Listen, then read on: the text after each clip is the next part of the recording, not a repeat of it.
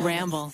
Hey everybody, I'm Rhett. And I'm Link. And you're listening to Ear Biscuits. We're excited to share today's show, which is part of the Dell Technologies Small Business Podference. Yeah, small businesses, they're constantly looking for ways to advance their marketing strategies and grow their companies, and that's why Dell Technologies assembled an all-star lineup. I like the fact they called it an all-star lineup of podcasters, because that means we are all-stars. They told me in the email that I was the all-star. No, they didn't. They assembled this lineup to create this year's virtual conference, which we participated in last year's too, to share advice and inspiration for small businesses. Yeah, so we hope that you find this episode both inspiring and useful as we work together to support small businesses. Dell Technologies is here to help safeguard your business with modern devices and Windows 10 Pro to provide relevant content for your business success. To find more participating podcasts, search for Dell Technologies Small Business Podference on the Odyssey app, Spotify, or Apple Podcasts at the end of this episode.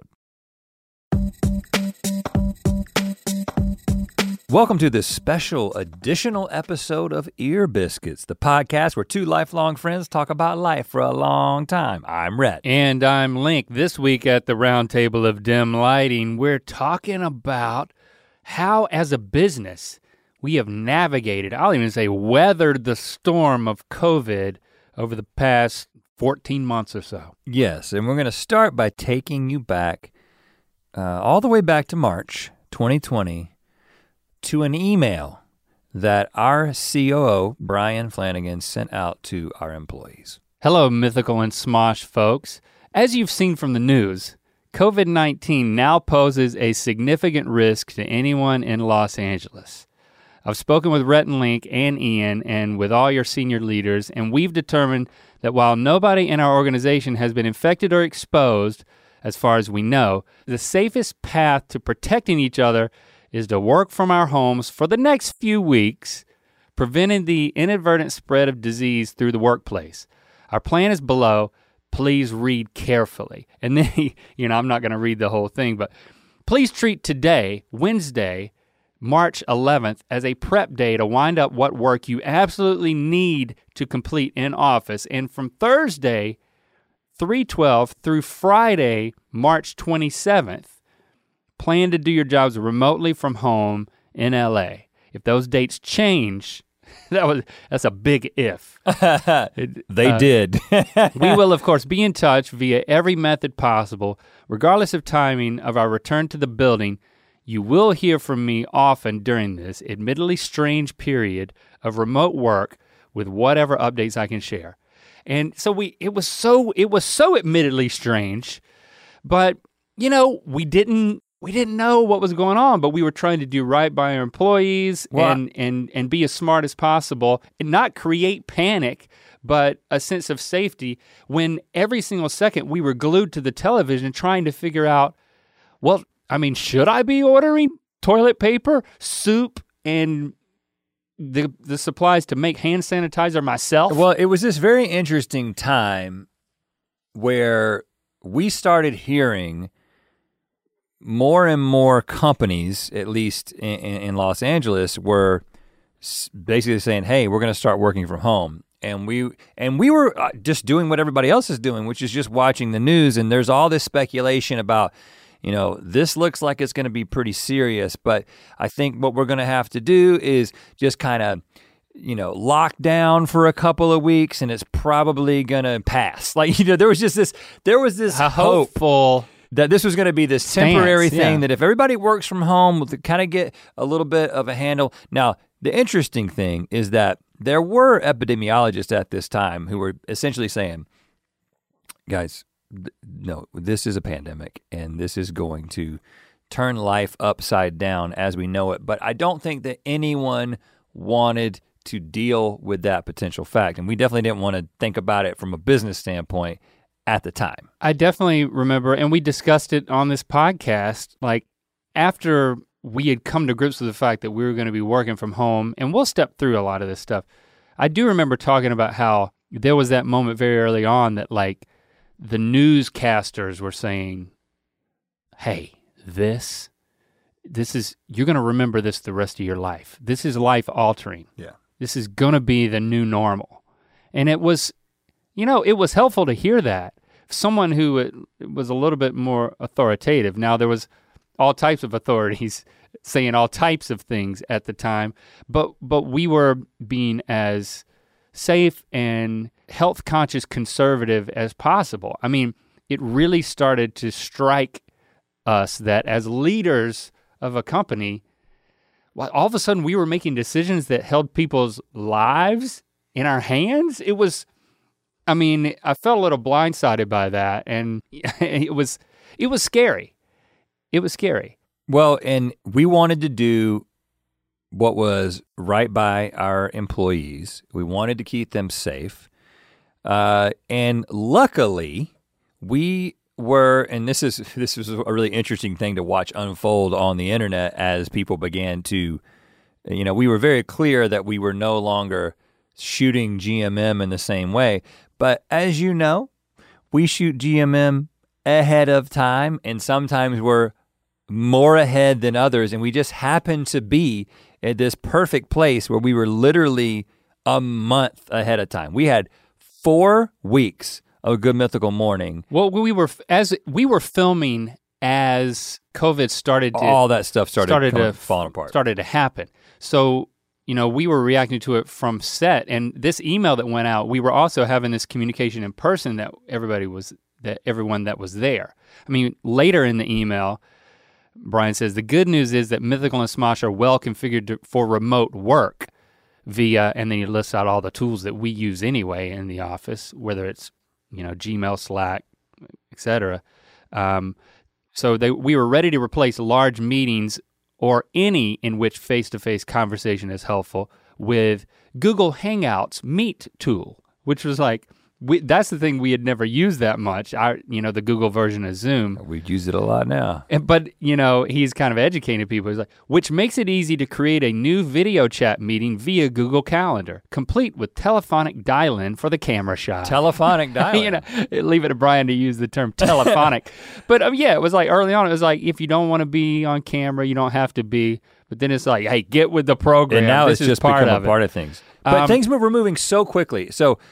It moved so quickly that by this announcement on the 11th and then talking to the entire crew on set on the Thursday the 12th, by Monday the 15th, again, news, everything was being processed and output so quickly that we were gaining all this information, and it became very, very clear over that weekend that this was going to be longer than 2 weeks. And so we immediately made the decision. We were like, we have 4 weeks worth of GMM, but we honestly have no idea when we're gonna be able to be back in the studio. So let's spread this content out. And that's when we went immediately to Monday, Wednesday, Friday releases on Good Mythical Morning, which I can't do the math on that in my head, but I think that gave us 6 weeks of content. So it gave us a 6 week buffer to figure out what we was gonna do. A week or so later is when we realized we needed an even longer term solution, that we were gonna have to start shooting additional episodes at home, separate from each other. Yeah. You know, honestly, there were these discussions about us just getting together and filming, but with so much uncertainty, and because we were telling the Mythical crew to be as aggressively safe as possible, we decided, yeah, it was important that we each film from our own homes, and we worked out the ability to frame everything so that we could split screen the two of us together. And you know, it was kind of a fun challenge. That's how I was trying to look at it.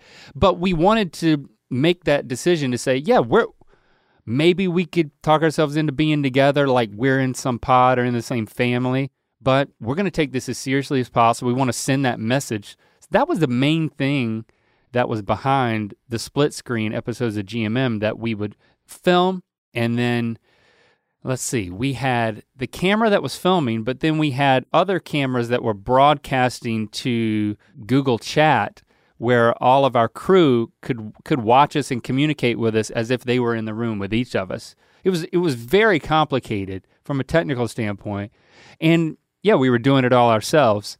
And but we had to figure that out. And it was at that point, I would say like day two of having to do that in my own living room, where the frustration began to set in, and having to coordinate the chat and to turn the camera on to make sure it was in focus, having the props and setting it all up. And of course, we both made the decision, I think for lighting reasons and aesthetic reasons, to like do it out in open areas in our house. Like you were in your dining room, which is open to the rest of your house, and I was in my living room, which is open to the rest of my house. So there was a whole lot of like, shut up kids! Like telling your kids to be quiet, which everybody's, they weren't at school, so everybody's stuck at home, and dad's saying he's gonna go and set up in the living room and shoot his show, and you gotta be quiet.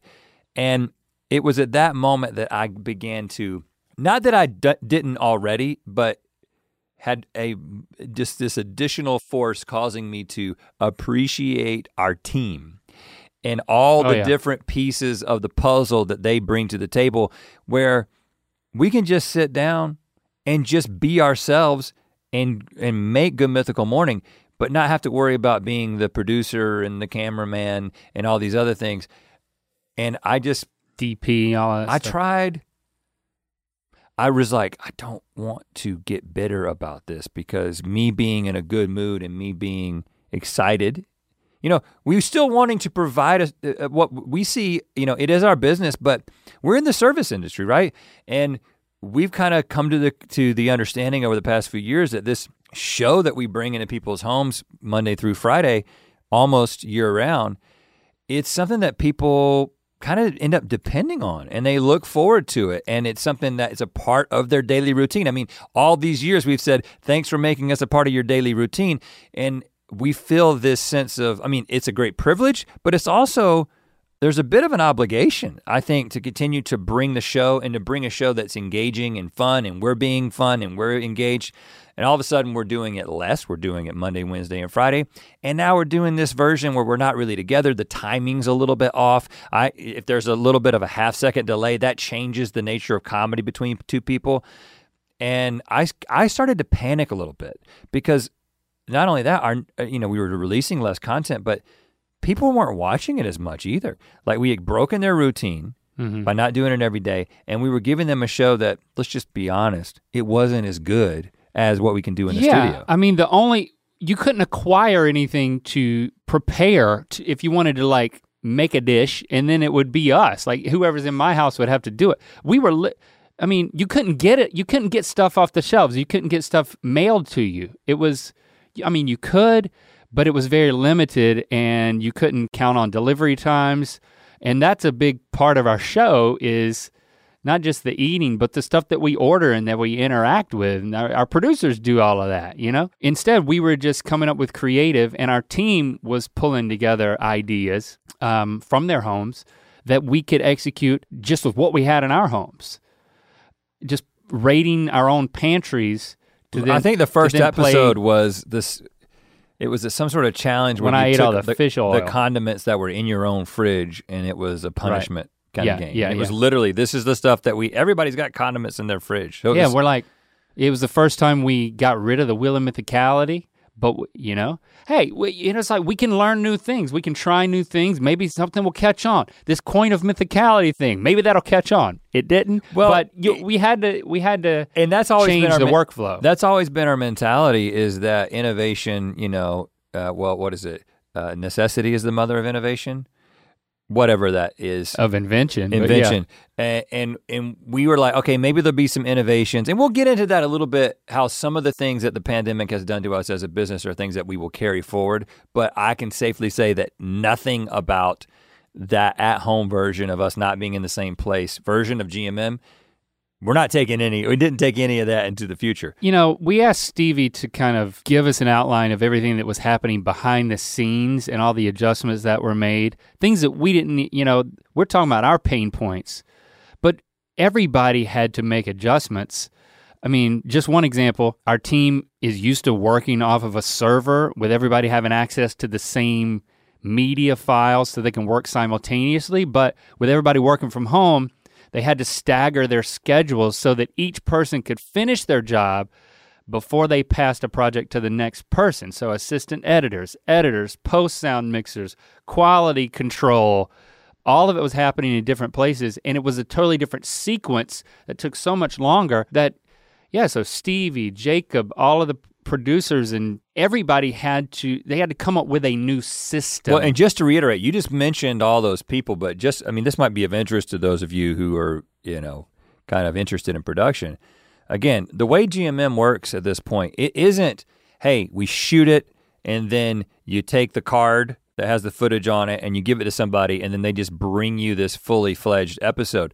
No, like Link said, there's an assistant editor who's the first person to take that footage and to put it together. Then there is an editor who is going to take it a little bit further. There's somebody who's working on the graphics package, which is also an additional layer. There's somebody who's only worried about the audio, the post-sound mixer, and then after all that has taken place, it goes to, you know, a producer who will watch it and approve it, and then even after that, there's a quality control, a QC, where somebody's making sure that like graphics are right and things are spelled right. So there's like 5 or 6 steps, and it's one thing when everybody's in one facility, but we were literally having to take that step, send it through the internet to Dropbox, and somebody was having to, and everybody's got different kinds of internet speeds. I mean, I recognized, this is something that I learned, is that my home internet speed, upload speed, was like 1/20 of your home upload speed because you had a different service, right? Yeah. I had a great download speed,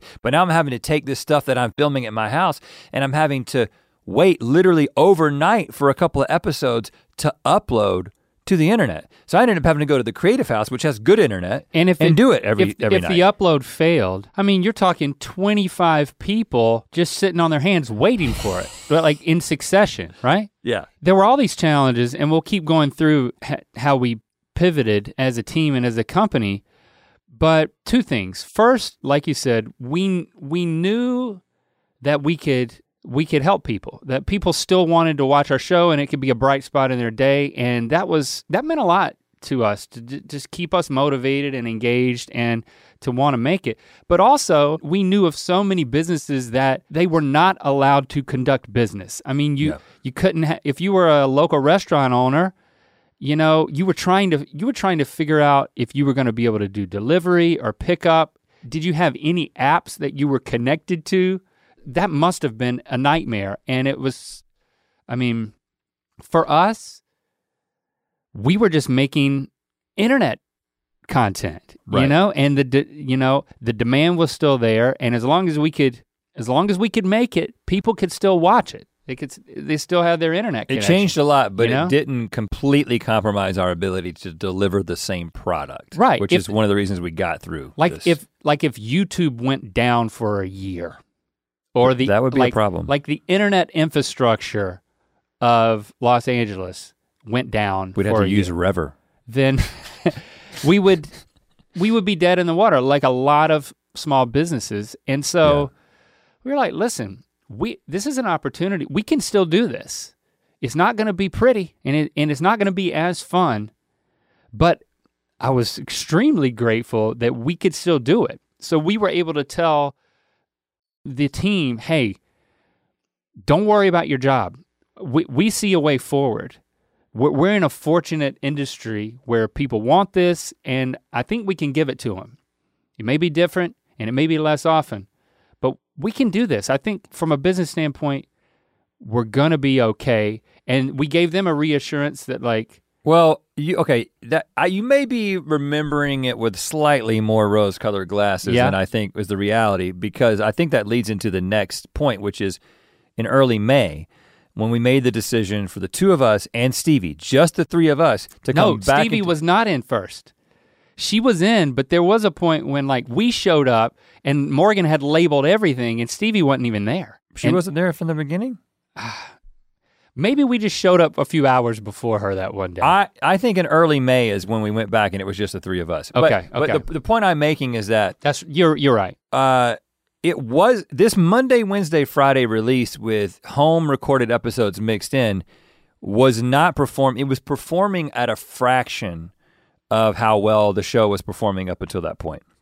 Now we've been through a lot of ups and downs in making this show for, you know, since 2012, and we usually are able to, you know, weather it. But there's always this fear for everybody who makes a living on YouTube that you're finally gonna lose the momentum. and you're not gonna be able to get it back because something's gonna happen with the algorithm. Suddenly people aren't gonna be interested and you're not gonna be able to claw those people back into your audience. Sure, you got 17 million subscribers, but how many of them are engaged? How many of them are watching? And if all of a sudden half as many people are watching, what is that gonna do for you long term? So we were like, we've got to get back to making something that approximates this version of the old version of the show. And by that time, you know, a few months had passed. By May, we understood more about COVID, and we were confident that if we kept the crew incredibly small and literally just me and Link and Stevie, who had not been out, who had not been inside any place, who, you know, we were basically completely quarantined, completely locked down. And so we were like, okay, well, the three of us are being incredibly safe. And this is before we were doing testing, by the way. This is before testing. Testing didn't happen for much later. Yeah. Can we do something that feels like GMM and is as often, is weekly, I mean, it's daily again, Monday through Friday, and that's what happened in May. Yeah, so we came in there, and we did Willet Sandwich, went back to the Willet roots without the Mythical Kitchen. Chase came in and left ingredients, instructions, and photos for Stevie, and then he left. And then Stevie came in and like made all the sandwiches, like putting butter between two pieces of bread. Yes. I don't know if you need a picture for that, but they did a great job on Willet Sandwich. And it was just like me, you, and then was Stevie even in the room when we were filming? She was. She was way over there. She wasn't close to us. We didn't get close to her. We never got close to her. We got close to each other. We basically made the decision. We felt like we had to. We were like, we're gonna have to treat our two families as if they are one family. Yeah. Right? Because we just can't do this thing. And that was a small risk that we decided to take. But again, nobody in either one of our families was doing anything that would expose anybody to the virus. And so we felt confident to do that. And we're making Good Mythical Morning in an abandoned studio.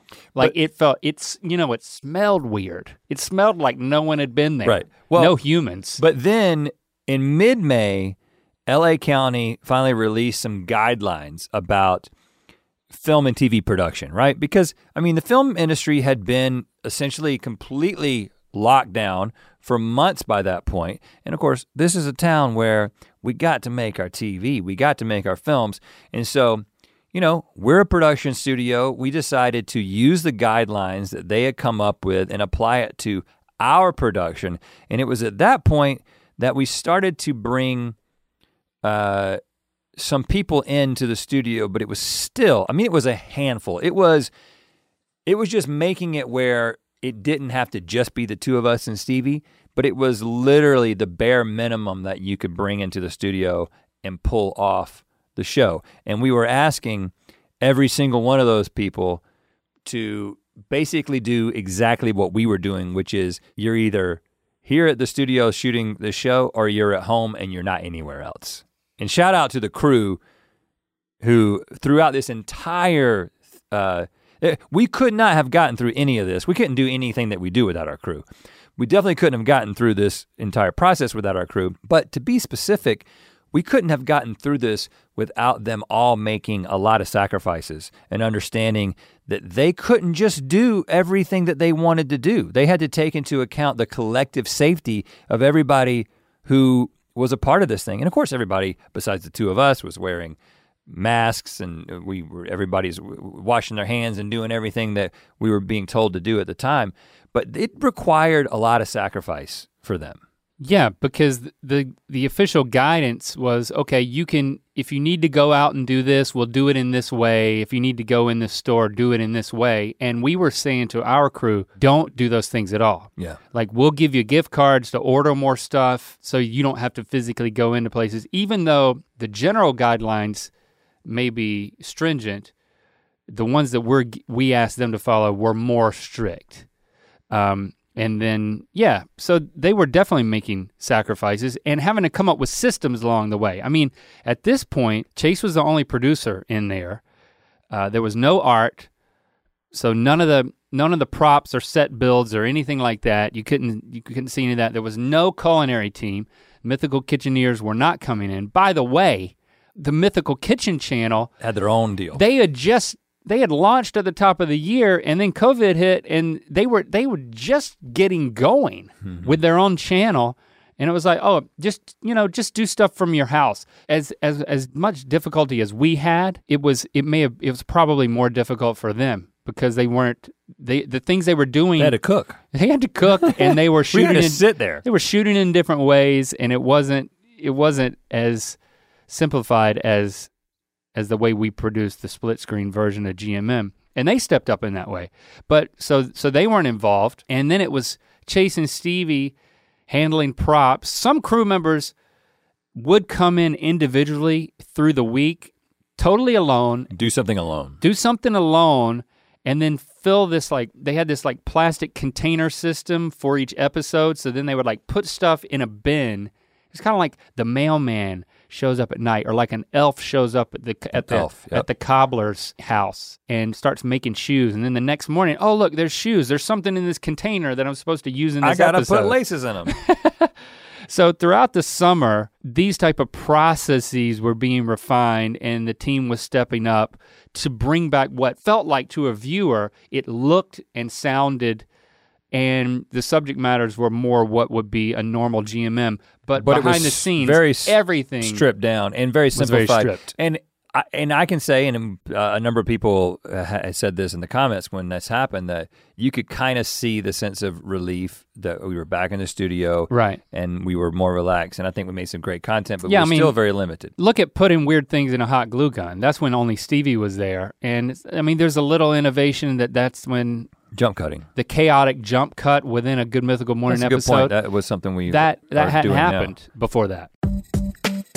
This episode is just one of many podcasts included in the Small Business Podference presented by Dell Technologies. This podcast conference has been created to encourage and inspire small businesses while covering topics like new business strategies, influencer marketing, and beyond. Learn from top names in the podcast world like Jill Schlesinger from Jill on Money, JJ Redick from Old Man and Three, and many more. To find more participating podcasts, search for Dell Technologies Small Business Podference on the Odyssey app, Spotify, or Apple Podcasts at the end of this episode. Let's talk about something that was completely unexpected. June 30th, 2020. So we're just starting to kind of get all this together and to be able to produce this show in a limited fashion, but it's pretty much the same show. Jacob gets a call. By the way, he's in his car. He's driving somewhere. I think to meet his family or something. It was a 7 p.m. call. He gets a call from the fire department. And he had to go out of town, and he gets this call. Oh yeah, he was getting ready to go on vacation. Yeah, of course. Not vacation. What is vacation? Meaning just to go out of town and be alone in another house. I don't know. I don't know where he was, but the fire department calls and says your studio is flooding rapidly because a car has knocked off a fire hydrant in front of the building, and it's just like, okay. When I hear that this has happened, I'm like, okay. Actually, what I heard, the first thing that I heard was that somebody hit, this was because it went in the general Slack. Somebody saw a video of it and put it in the general Slack. They were like, somebody hit a fire hydrant right in front of our studio, and it's shooting water straight up in the air, and some of it's getting on the roof. It's like a geyser. But what we did not know, and just so you understand, water is very, very heavy, and water is so heavy that it has the ability to break through a roof. And here's what happened. So we actually saw this on video later. You're talking about the minivan? Okay, so I'm talking about the let's start outside. Okay. We see security footage of a minivan swerve off the road onto the sidewalk, run over the fire hydrant. Just knocks it away like it's a just like it's nothing. Like somebody just sweeping Ding! Like sweeping a turd off the street. And then the minivan and the fire hydrant keep going. And then all of a sudden it leaves just a hole, like a geyser, straight immediately just going straight up into the air. I mean, it could have been 100 feet in the air. I mean, it was probably 40 or 50 feet. Second video, this video comes from our internal security cameras, right?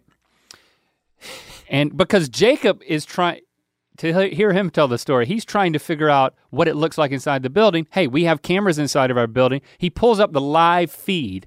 The first thing he sees is... This is the foyer, right? So this is the lobby. Basically the lobby, and you've got our front desk there.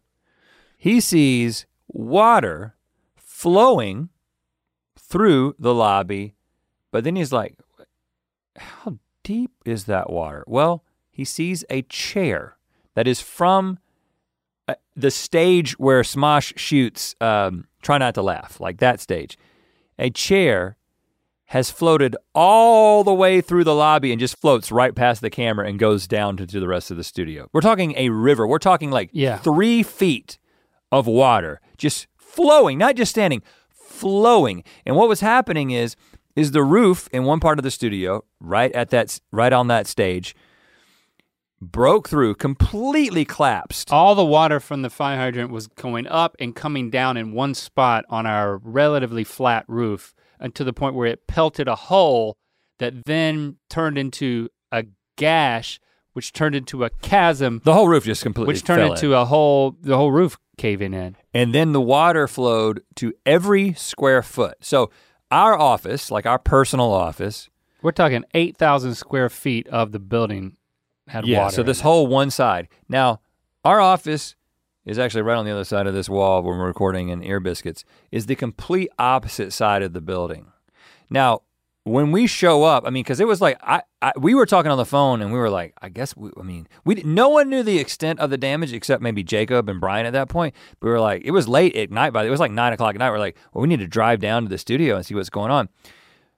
We walk into our office and there's like, the water has been shut off for a long time by this point, but there's still like 2 inches of water just in our office. Every single wall was saturated. Every single piece of furniture that was touching the ground had soaked up all this water. This studio right here, Ear Biscuits, this wooden floor right here that we're on, which is a little bit elevated, it was covered in water. The moment of me driving up into the parking lot to then see what was happening is a moment I never want to forget, because it was an awesome moment.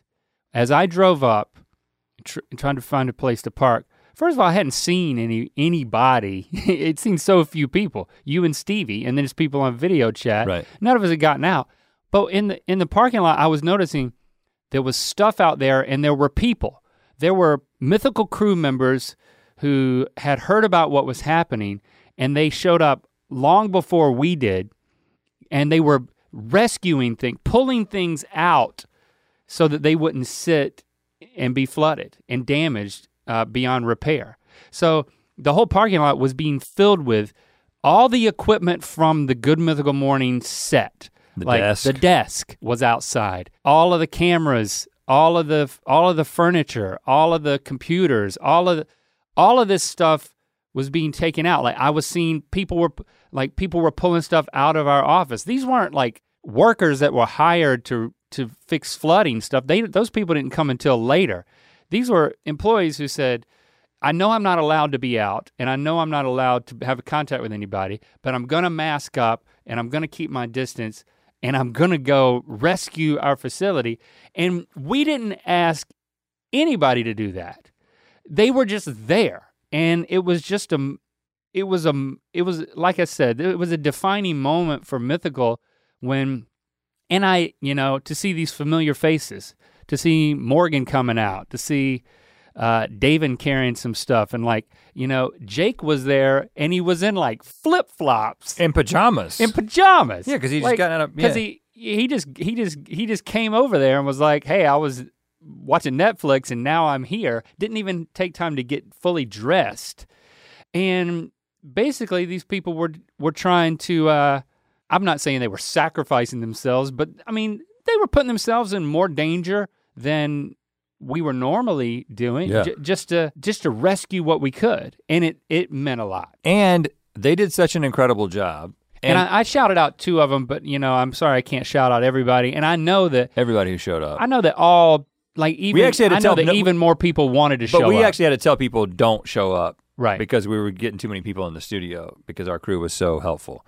But it was a catastrophe. It was absolutely ridiculous, okay? So many things ruined, so many things saved, but literally a week later, now the building was a catastrophe and we brought in a professional company that basically cut the whole like bottom 2 feet of every single wall off. So many things were ruined, but the focus was, can we get the GMM studio back to a place where we can record, because we gotta keep making this show. Less than a week later, we had gotten the studio back to a place where we could come in and shoot the show, and no one knew that we missed a beat. Now, yeah, the rest of the studio took, I don't know how many weeks. It happened incredibly quickly. It was a matter of weeks before they had like completely replaced all this stuff and like repaired the walls, replaced the floors in a number of places. It turns out that the crew worked so quickly that most of the equipment that got, like the server, we were worried about the server because it got into the server room, but the server of course is elevated, so the server was okay. Most of what that got ruined was like connections and cables, but the cameras and the bigger pieces of equipment and the computers and everything that we used to make the show was all intact. But we kind of ended up not really missing a beat when it came to production. Very miraculous. Crazy. Big credit to Jacob for seeing that project through. Just being blindsided by that on top of everything to get that done was just amazing. And then if you get to August, that's when the team had implemented weekly PCR testing, you know, shoving the swab up your nose. We had a system to do that on site for everyone who just the skeleton crews, for us, for Mythical Kitchen.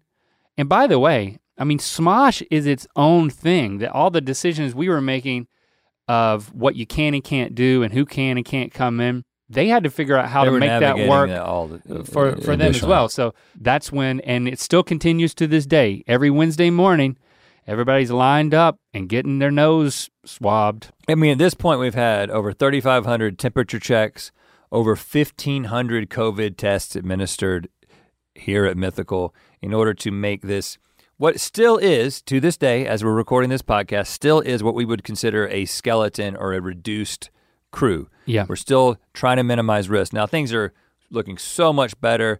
People are getting vaccinated, the numbers are down, so we expect to return to a somewhat normal approach to the show, but it's absolutely mind-boggling that our crew has been able to essentially create the same show that we were creating before the pandemic in the midst of all these restrictions and all these sacrifices that we're asking them to make. The fact that we're doing, the episodes that we're able to put out now, I mean, yes, we don't have any guests, but you're hard-pressed to point to anything else, I think, to the credit to our team, that feels that much different. But we still do not have our crew back in the office. The majority of the crew is on Google Hangout during filming, including the showrunner of Good Mythical Morning. Matt Carney's not even physically there. None of the writers are ever there. But he feels like he's there, and most, I can hear him speak. Most of the producers aren't allowed to be there yet either.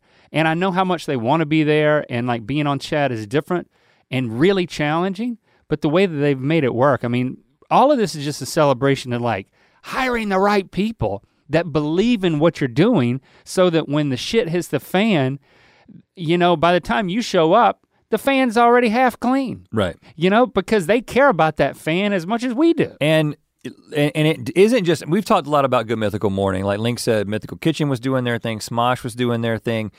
Our store, you know, our crew that makes the products that you buy at mythical.com, they had like the best year that they've had in the midst of all this, and they encountered their whole set of COVID complications because the way COVID impacted shipping alone and production of all these things. They navigated all that. The Mythical Society team did an incredible job continuing to grow the society during a time where I think that the society became that much more important than it has ever been, because people wanted to have some kind of connection when they were isolated. So our team, and not to mention that, they were able to do all these things in a way that the direct impact of our team being so excellent and being able to continue to deliver these products in an excellent way enabled us to be able to continue to grow in a year where a lot of media companies were shrinking. We actually hired, since the beginning of work from home, which we mentioned was March of 2020, we've added 14 new staff members to Mythical.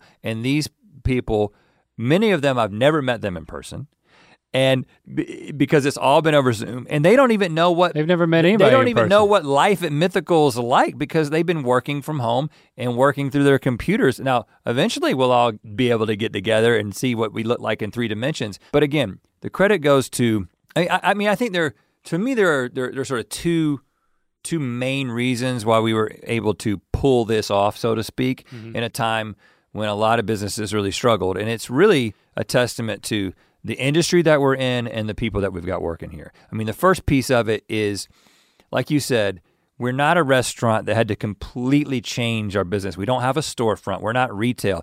Those people really, really suffered because their entire business model changed. All we had to do was figure out a way to get these videos onto these platforms that we post on.